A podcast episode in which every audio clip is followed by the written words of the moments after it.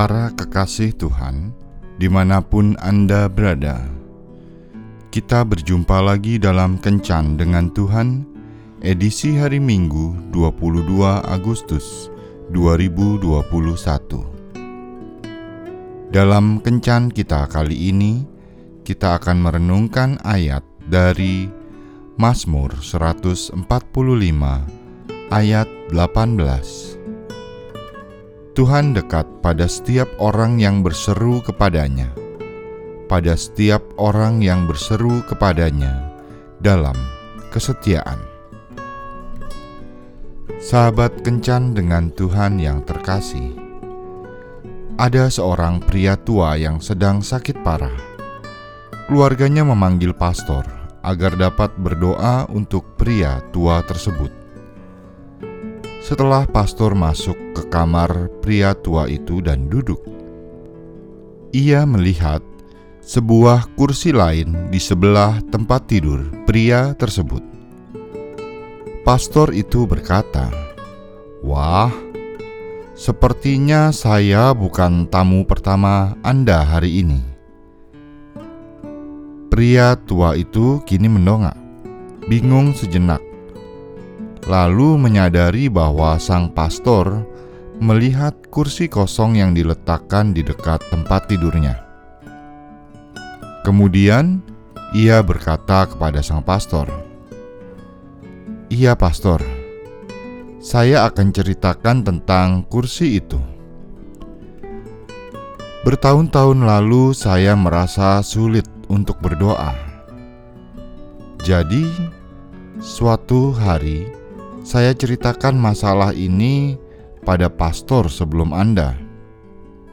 Ia berkata bahwa dalam berdoa, saya tidak perlu khawatir harus berlutut atau mengambil suatu posisi yang saleh. Ia mengajari saya sambil berkata, duduk saja dengan santai, taruhlah sebuah kursi di seberang Anda. Bayangkan, Yesus duduk di situ. Lalu berbicaralah dengannya seperti Anda sedang bercakap-cakap dengan seorang sahabat. Saya pun melakukannya sejak saat itu dan saya benar-benar merasa bahwa ada satu pribadi yang sedang duduk dan mendengarkan saya.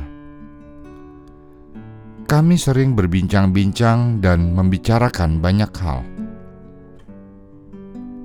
Dia bukan saja telah menjadi juru selamat saya, tetapi dia benar-benar telah menjadi seorang sahabat sejati bagi saya." Setelah berbincang-bincang beberapa saat, dan setelah selesai berdoa bagi pria tersebut, sang pastor pun pulang. Namun tak lama kemudian, putri sang pria tua itu menelpon sang pastor untuk memberitahu bahwa ayahnya telah meninggal mendadak setelah sang pastor pulang.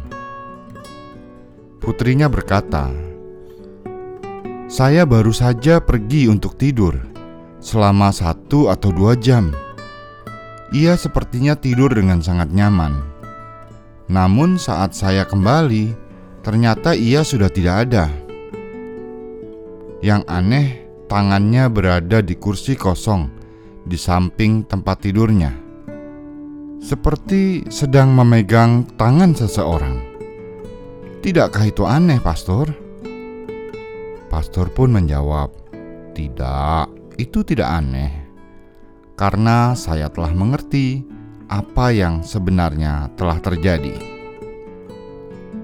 Sebuah doa yang hidup adalah sebuah doa yang dilakukan secara pribadi, seolah-olah kita sedang bercakap-cakap dengan seorang sahabat dan saling berbagi cerita.